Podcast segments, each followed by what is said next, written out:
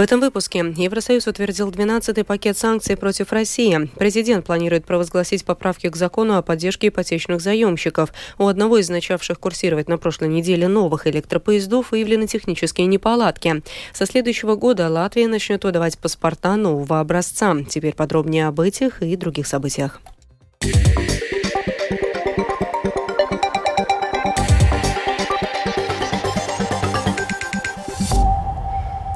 Европейский Союз в понедельник объявил о принятии 12-го пакета санкций против России. Как напоминает ЕС в своем пресс-релизе, пакет включает в частности запрет на импорт непромышленных алмазов из России, запрет на импорт сжиженного нефтяного газа, внесение еще 29 фирм из России и других стран в список строгого экспортного контроля. Такие меры борьбы с обходом санкций, как требование к европейским экспортерам включать в договоры с покупателями пункт о запрете на реэкспорт в Россию.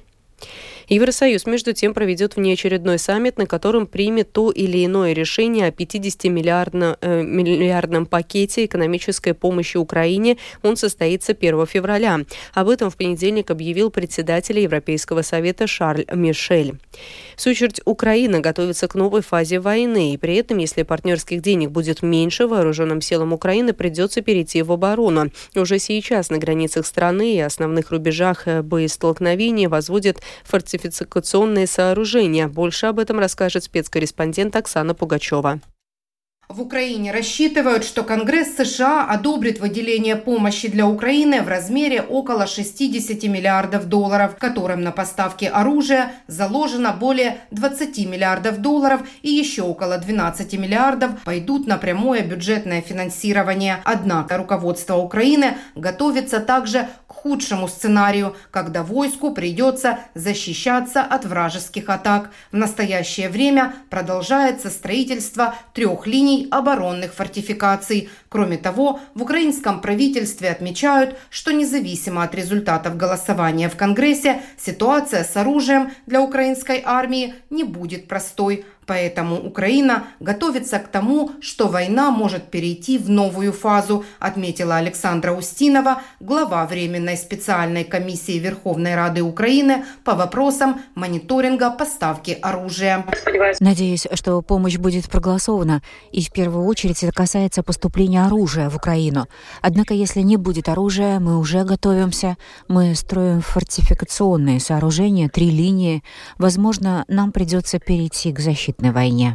Укрепляются опорными пунктами и фортификационными сооружениями Авдеевское и Маринское направления. В Харьковской области оборонная линия Купенск-Лиман усиляют укрепления приграничных северных регионах, а также в Херсонской области. О некоторых деталях относительно строительства укреплений рассказал Сергей Наев, командующий Объединенными силами Вооруженных сил Украины. Бетонные сооружения, тетраэдры, которые будут связаны тросом и которые будут установлены в несколько рядов, будут также заминированы и дополнены колючей проволокой. Это сплошное бетонное препятствие для бронированной техники. К финансированию оборонных фортификаций инноваций привлекается частный украинский бизнес, а также иностранные партнеры. На северных рубежах страны фортификационные работы практически завершены. Оксана Пугачева, специальный украинский корреспондент служба новостей Латвийского радио.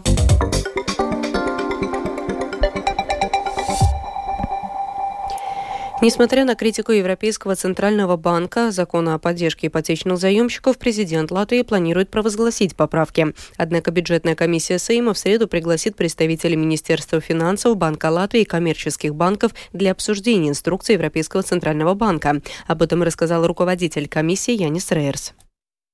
Ну, Конечно, каждому учреждению надо делать свою работу. Европейский центральный банк защищает банковскую систему, а нам надо защищать своих избирателей. И это было главным лейтмотивом при принятии этого законопроекта. Мы видим, что там не говорится о необходимости отмены законопроекта. Там есть указания насчет его оценки. И в среду состоится заседание комиссии, и мы его оценим.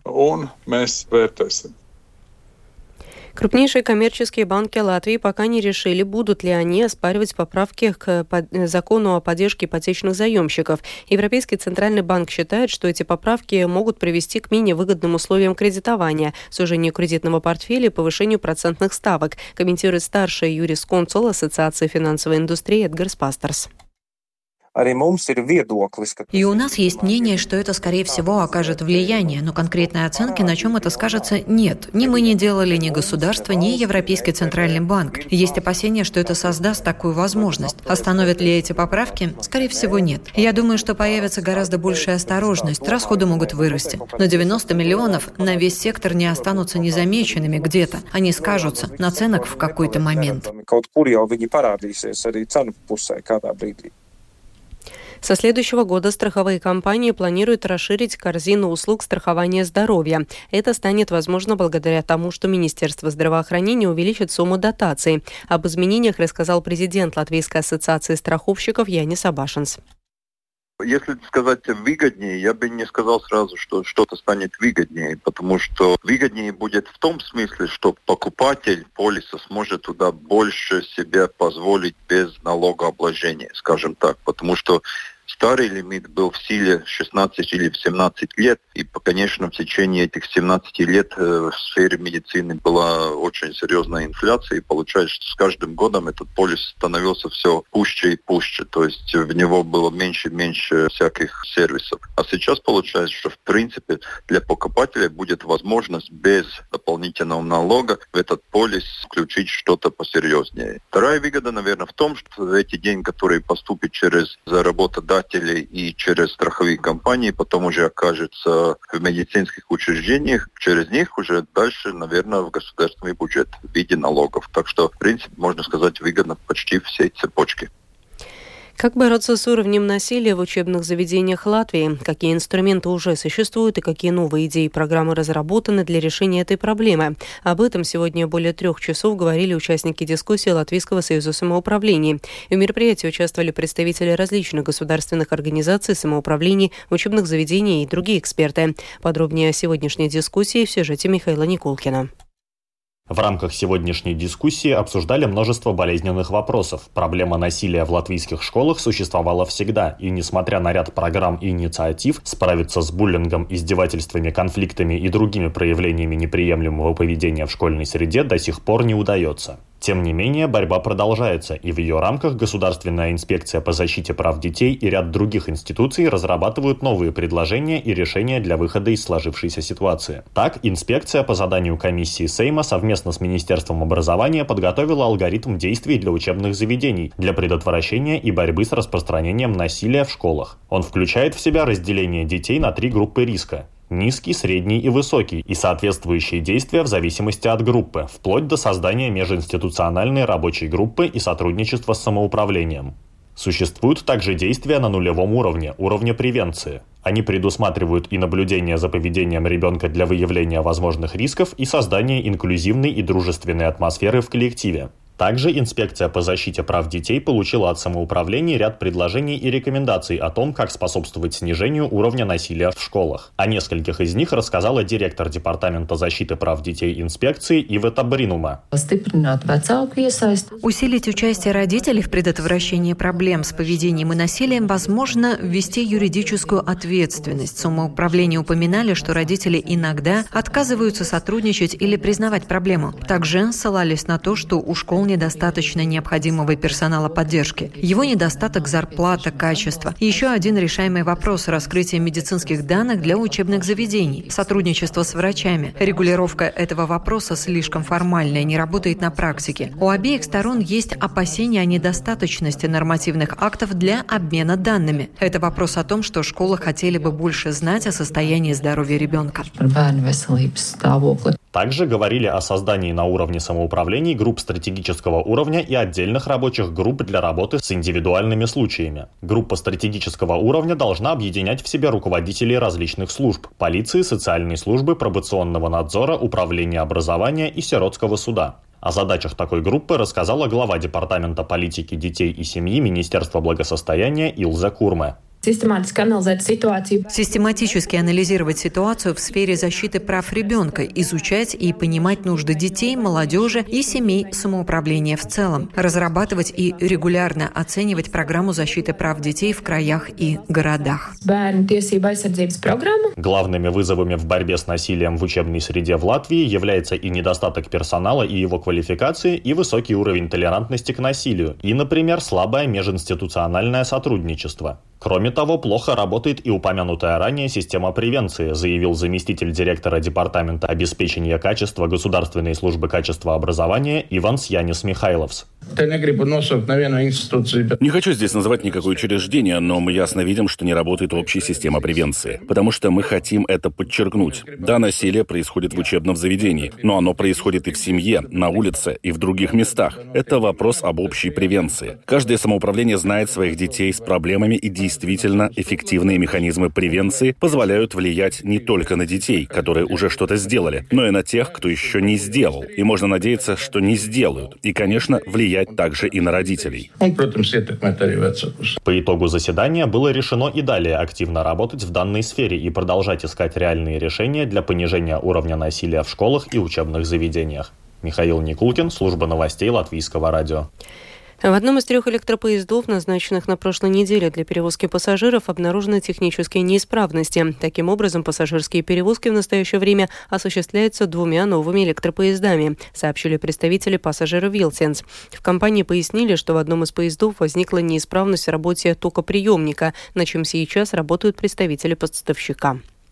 Между тем, сегодня в 13.30 началась продажа билетов на поезд Вильнюс-Рига. Билеты на поезда стандартного и первого класса уже можно приобрести на сайте оператора пассажирских поездов LTG Link и в мобильном приложении.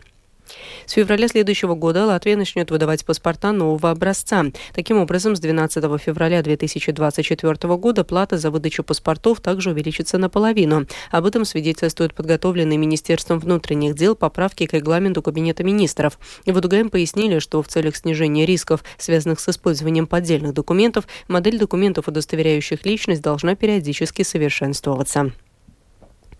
Рига планирует до 2030 года утеплить 3000 зданий. Этот план критикуют как нереалистично амбициозный. Руководитель Комитета Рижской думы по жилищным вопросам окружающей среде Вестер Зепс уверен, что городу нужны амбициозные планы.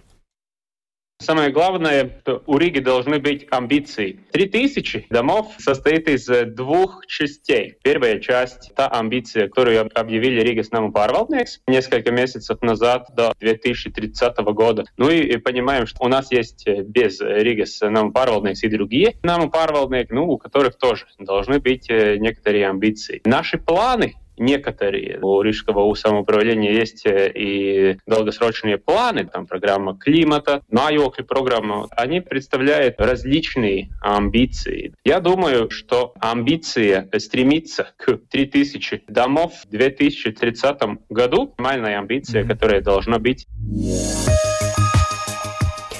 О погоде в завершении выпуска. Предстоящей ночью по Латвии будет пасмурно, дождь, в некоторых местах туман с видимостью от 500 до 1000 метров. Ветер юго-западный, западный 7-12 метров в секунду, порывами до 19, а на морском побережье до 21 метра в секунду. Температура воздуха ночью по Латвии составит от плюс 3 до плюс 7 градусов, и днем будет преимущественно облачно, дождь, больше осадков выпадет на востоке. По всей стране в связи с продолжающейся оттепелью с неочищенных крыш ожидается падение снега и сосудов сулек. Местами сохранится туман. Ветер юго-западный, западный 8-13 метров в секунду, порывами до 19, на морском побережье до 21 метра в секунду. Температура воздуха днем по Латвии составит от плюс 5 до плюс 8 градусов. В Риге будет преимущественно пасмурная погода, дождь, ветер юго-западный, западный 7-10 метров в секунду, утром порывами до 15-16 метров в секунду. Температура воздуха в течение суток в столице составит плюс 5, плюс 7 градусов. Медицинский тип погоды третий неблагоприятный. Это была программа «Сегодня в 19-18 декабря». Продюсер выпуска Елена Самойлова провела Екатерина Борзая. В Латвии 19 часов 15 минут.